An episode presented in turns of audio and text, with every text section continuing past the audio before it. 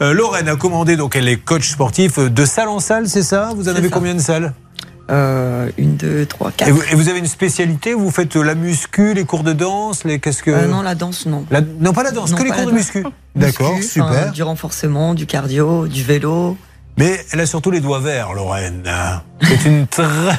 Elle adore les plantes et un jour, il y a une copine qui lui a laissé sa plante, je crois, c'est ça En fait, j'étais en colocation euh, sur Bordeaux. Ouais.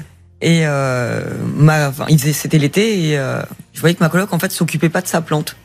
Et je me dis mais enfin faudrait l'arroser la pauvre, euh, c'est sec. Mais bien sûr.